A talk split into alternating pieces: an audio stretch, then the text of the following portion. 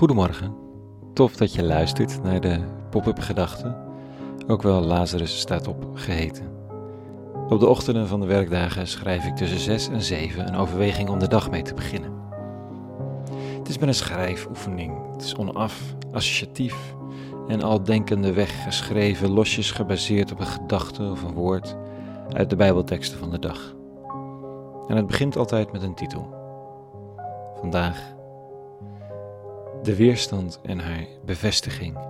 Pop-up gedachte woensdag 25 november 2020.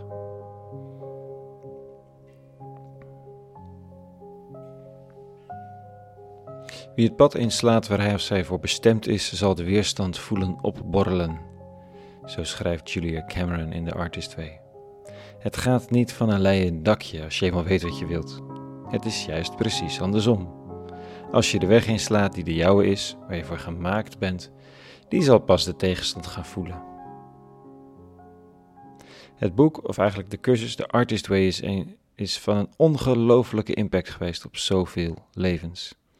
Zo'n 25 jaar geleden schreef Julia Cameron dat elk mens maker is, of, of creatief of kunstenaar. En dat het enige wat nodig is, dat is de deblokkering van de kunstenaar in je.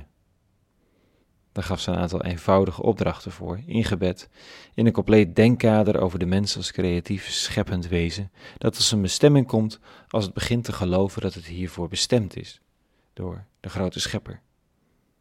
Waarbij ze de grootheid en het schepper zijn nooit specifiek christelijk zegt te interpreteren, maar als een oerkracht, een ordenend principe achter, door, over en onder de werkelijkheid, die door mensen heen schoonheid, kunst, verrassing en ja, iets nieuws schept.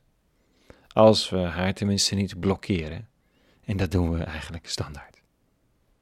En writer's block is dus volgens haar misschien wel niet een bijzondere staat van zijn van een bijzonder getalenteerd mens. Het is wat de meeste mensen in bepaalde mate hebben en dat door oefening, vertrouwen en verlangen kan verdwijnen. Punt is vandaag dat ze de lezers en studenten van haar op het hart drukt dat wie hieraan begint, aan deblokkeren en geloof in creativiteit en kunstenaarschap, een enorme bak aan weerstand zal tegenkomen. Lieve zachte weerstand die fluistert dat het toch zo nodig allemaal niet hoeft. Laag bij de grondse weerstand die op al je pijnpunten drukt en je narcist noemt of onbetrouwbaar of zelfingenomen of wat dan ook woedende weerstand, die als een storm op je neerdaalt en maakt dat je alles wat je gecreëerd hebt in een vlaag van verstandsverbijstering bij het grof vuil of in de prullenbak van je computer dumpt om het daar definitief te laten verdwijnen. Weerstand is lang niet altijd reden om gas terug te nemen. Weerstand kan net zo goed een bevestiging zijn dat je op de goede weg bent. Zoals eerder gezegd, het klinkt paradoxaal en daarmee is het waarschijnlijk waar. Paradoxen doen nu eenmaal vaker recht aan de werkelijkheid dan de logica. Jezus belooft deze weerstand aan zijn volgelingen. Hij zegt dit vanochtend. Ze zullen u vastgrijpen en vervolgen. Ze zullen u overleveren aan de synagogen en gevangen zetten. U voor koningen en stadhouders voeren omwille van mijn naam. Het zal voor u uitlopen op een getuigenis. Wel nu, prent het u in dat u dan uw verdediging niet moet voorbereiden. Want ik zal u een taal en een wijsheid geven die geen van uw tegenstanders zal kunnen weerstaan of weerspreken. De leerlingen staan bij het vertrek van de man, gaan bij het vertrek van de man van Nazareth de wereld vertellen dat er een nieuwe periode is aangebroken, waarin de toegang tot de eeuwige ontsloten is voor iedereen, onafhankelijk van etniciteit, voorouders, kleur, sekse, maatschappelijke status of zelfs morele voorgeschiedenis. En de verkondiging van dat idee gaat een hoop zooi opleveren voor hen. Want degenen die die status quo in stand houden, doen dat vaak door te stellen dat alleen door hen, of alleen op hun manier, de goddelijke krachten de wereld zullen sparen. Dat was toen, dat is nu.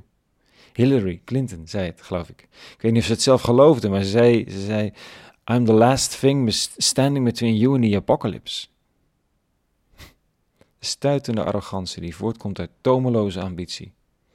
Waarbij de visserleerling uit het jaar nul ironisch glimlacht over zoveel zelfingenomenheid. En daarmee zichzelf kwetsbaar maakt voor weerstand van de machten. Bij weerstand is geen teken dat je niet goed zit. Het is ook niet altijd een teken dat je goed zit, maar het kan dus wel. De weerstand die past bij je bestemming, bij het goede, is er niet één om te vrezen, maar om te omarmen.